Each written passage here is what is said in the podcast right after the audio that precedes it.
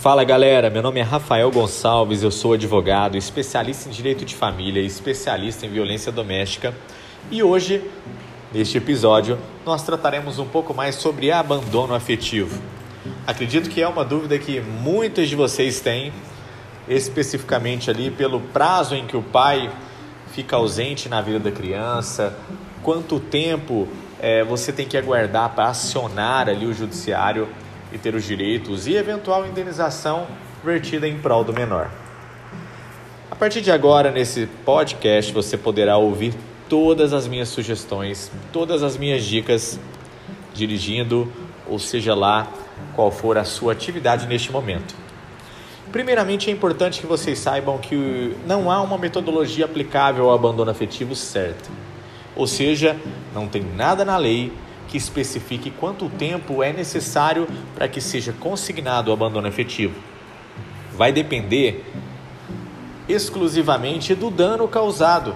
Eu sempre brinco aqui com as mamães que me procuram se realmente é, seria necessário o ajuizamento do abandono afetivo. Se restou algum dano psicológico, algum dano comportamental na criança ou no adolescente, ou até mesmo no adulto oriundo ali da ausência do genitor ou até mesmo da genitora em caso inverso. Para configurar o abandono afetivo, primeiramente nós temos que analisar qual é este dano. Eu conheço pessoas aqui, mães que são clientes do escritório ou que vez ou outra participam de alguma consultoria ou atendimento, palestra, e elas sempre me ressaltam: Rafael, o pai sumiu faz um, dois, três anos. Algumas faz 10 anos, faz 15 anos, eu posso entrar com abandono afetivo? E os primeiros questionamentos que eu faço é: qual a sequela? Qual o dano oriundo desse abandono? A criança apresentou algum comportamento comprovado via laudo ou comprovado ali é, através de, de um possível estudo psicossocial que seja que tenha como origem esse abandono, que tenha como origem essa ausência paterna? Porque tem crianças, adolescentes e até adultos, como vocês bem sabem, que mesmo com a ausência paterna, eles não sofrem eventual dano. É óbvio que isso é devido aos cuidados e à dedicação que vocês têm com as crianças, que vocês não deixaram e não deixam elas sentirem a ausência, tendo que duplicar a dedicação em prol delas.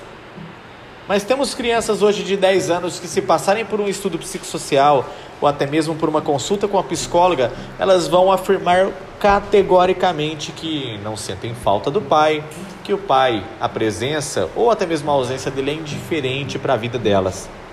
Isso é muito importante, até se levarmos em conta que na contraprova ou defesa do genitor ou do processado ali, ele vai argumentar essas questões. Então, antes de mais nada, é importante que vocês busquem analisar as condutas e os comportamentos da criança e verificar se realmente há algum dano oriundo dessa ausência. Outro fato importante é que vocês devem compreender como funciona a metodologia do processo de abandono afetivo. O abandono afetivo, ele é uma ação indenizatória que tem como conseguinte, né, que tem como consequência verter uma eventual indenização por dano moral em prol da criança ou do adolescente, do adulto que sofreu com essa ausência. Isso não é uma compensação, tá, gente? Vocês de forma alguma devem interpretar como uma, uma compensação pela ausência, mas entendo eu, Rafael, advogado, que não é uma compensatória, mas é, no mínimo, um dinheiro que deve ser sim invertido em prol da criança pela ausência. Quem não tem condições de dar afeto, então que arque com a responsabilidade financeira e material. Não estamos aqui querendo forçar um papai, a mamãe, o vovô, não sei quem quer que seja ali, é, o réu nessa demanda, né, ou a parte requerida, a dar amor à criança. Sabemos que o afeto não se compra, não há como, eventualmente, obrigarmos um pai a gostar da criança, um pai a participar efetivamente da vida da criança.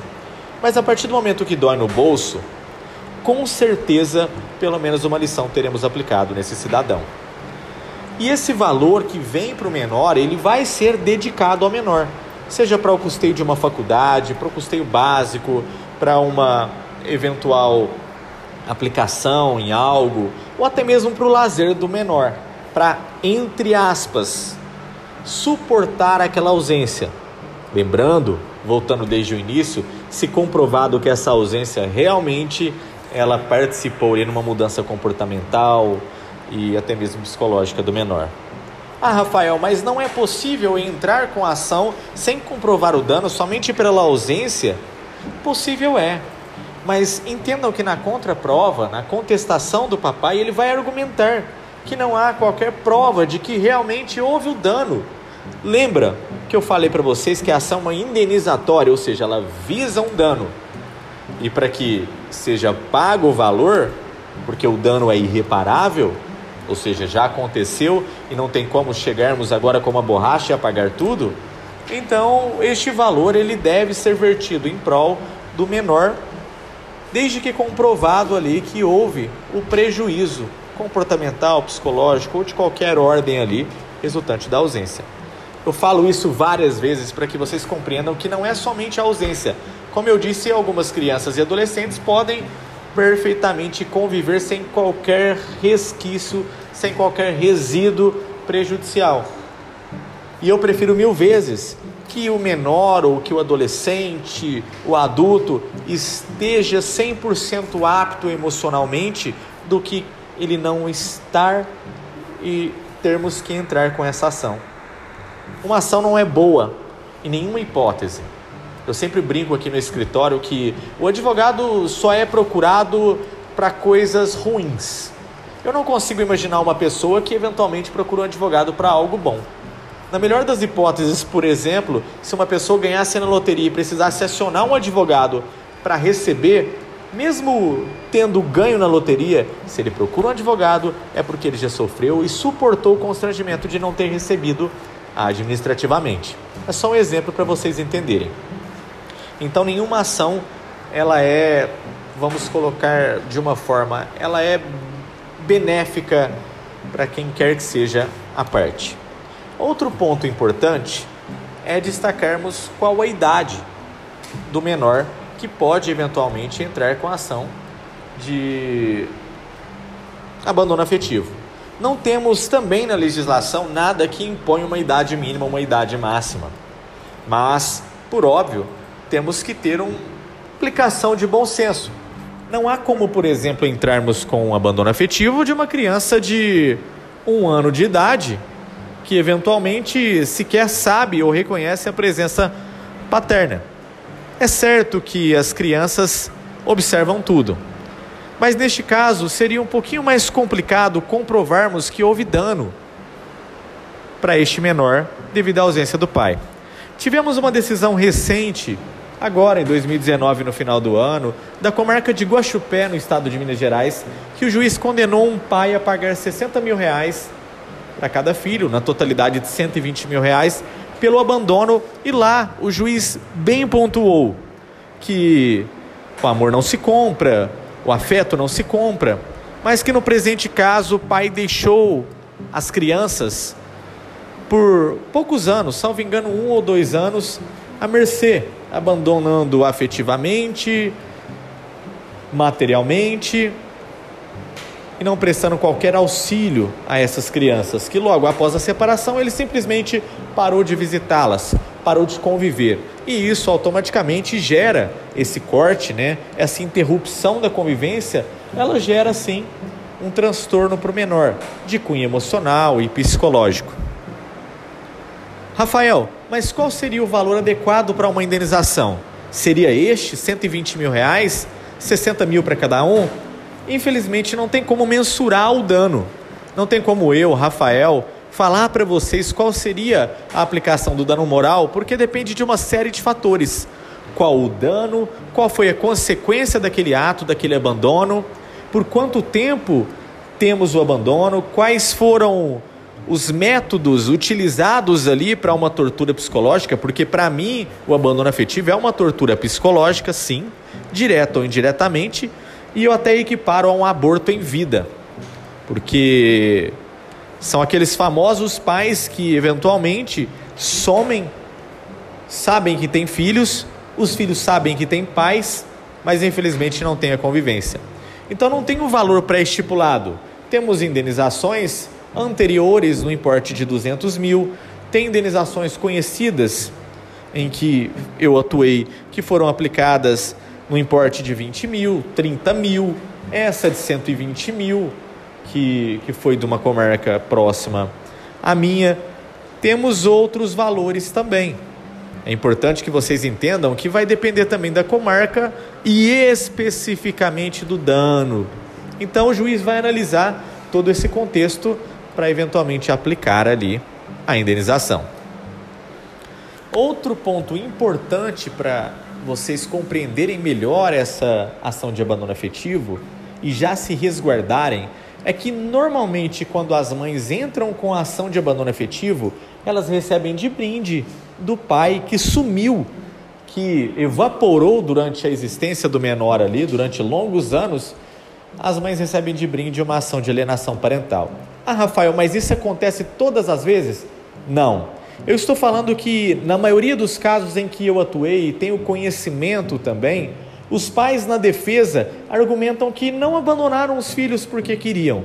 Eles argumentam que abandonaram as crianças porque as mães dificultavam e impediam a convivência. Ou seja, eles tentam puxar a bola e jogar para a mãe. É fácil retrucar isso, defender dessa acusação. Porque o pai ele tem a prerrogativa, caso a mãe impeça ele de ver a criança, de acioná-la judicialmente. Então, sempre que os papais argumentarem isso, é importante que vocês, os advogados, os defensores, demonstrem que, além de vocês, eu cito aqui as mães porque é meu público maior, nunca terem dificultado ou impedido a convivência, os papais também tiveram a oportunidade, se caso isso realmente tivesse acontecido, de acionar o judiciário e assim teriam o direito deles resguardados. Então, por que só agora, depois do acionamento judicial, eles resolvem, por fim, acionar a mãe ou jogar a culpa na mãe? Isso é uma prática comum e conhecida nos corredores das varas de família. Fiquem atentas. Por isso, eu sempre sugiro a todas que me acompanham e a todos que me acompanham que, eventualmente, quando o pai não cumpre uma visitação, quando ele some, quando ele deixa de dar uma justificativa pelo não cumprimento da visita ou da convivência, que vocês registrem isso, seja via conversa de WhatsApp, seja via e-mail ou até mesmo lavrando um boletim de ocorrência contra este genitor pela ausência. Mas eu vou usar esse boletim de ocorrência, essas conversas quando? Quando eventualmente eles atacarem ou contra-atacarem ao argumento de que vocês impediram. Daí vocês cheguem com tudo isso para o juiz e informem: olha, juiz, mentiu, tá aqui. E a meu ver, poderia inclusive pedir uma litigância de má fé, uma aplicação de multa por litigância de má fé no genitor que vem com essas acusações esdrúxulas contra vocês. Um outro ponto importante para finalizarmos esse podcast, esse episódio de hoje sobre abandono afetivo, e uma dúvida corriqueira que a maioria das minhas leitoras e leitores tem, é qual o momento exato para ajuizar a ação e quais os documentos necessários para ajuizar a ação. Como eu disse para vocês, não existe um momento adequado. Quem vai mensurar o dano é vocês. Pode ser no primeiro ano de abandono, no segundo, no terceiro, pode ser 10, 20 anos depois. Vocês vão ter que juntar elementos que comprovem que houve o dano. Neste caso, qual o documento principal que eu, Rafael, em nosso escritório, sempre solicita e, inclusive, eu oriento outros colegas a fazerem isso? É sempre juntar um laudo psicológico. Se a criança faz um acompanhamento, juntem o um prontuário médico, juntem um laudo que comprova que houve um dano, uma sequela oriunda desse abandono. Juntem também provas de mensagens, fotos, tentativas é, de iniciar a convivência. Juntem toda a documentação que vocês têm que eventualmente procuraram a guarida para que o pai cumprisse a visitação ou convivência. E caso não tenham isso, o termo de acordo que definiu as visitas e o papai não cumpriu e sumiu já serve como prova porque ele fez um acordo, ele firmou um compromisso em juízo ou extrajudicial de que cumpriria aquelas visitas. Certos? Então esse foi o primeiro episódio nosso aqui do podcast Direito com Rafa. Eu espero que tenham gostado, é apenas gostado. É apenas um breve resumo sobre o abandono afetivo. Marquem as amigas, encaminhem esse podcast para o maior número de pessoas que puderem. Se inscrevam aqui no meu canal, me sigam nas plataformas que estão ouvindo neste momento e não deixem de acompanhar os próximos episódios. Até mais.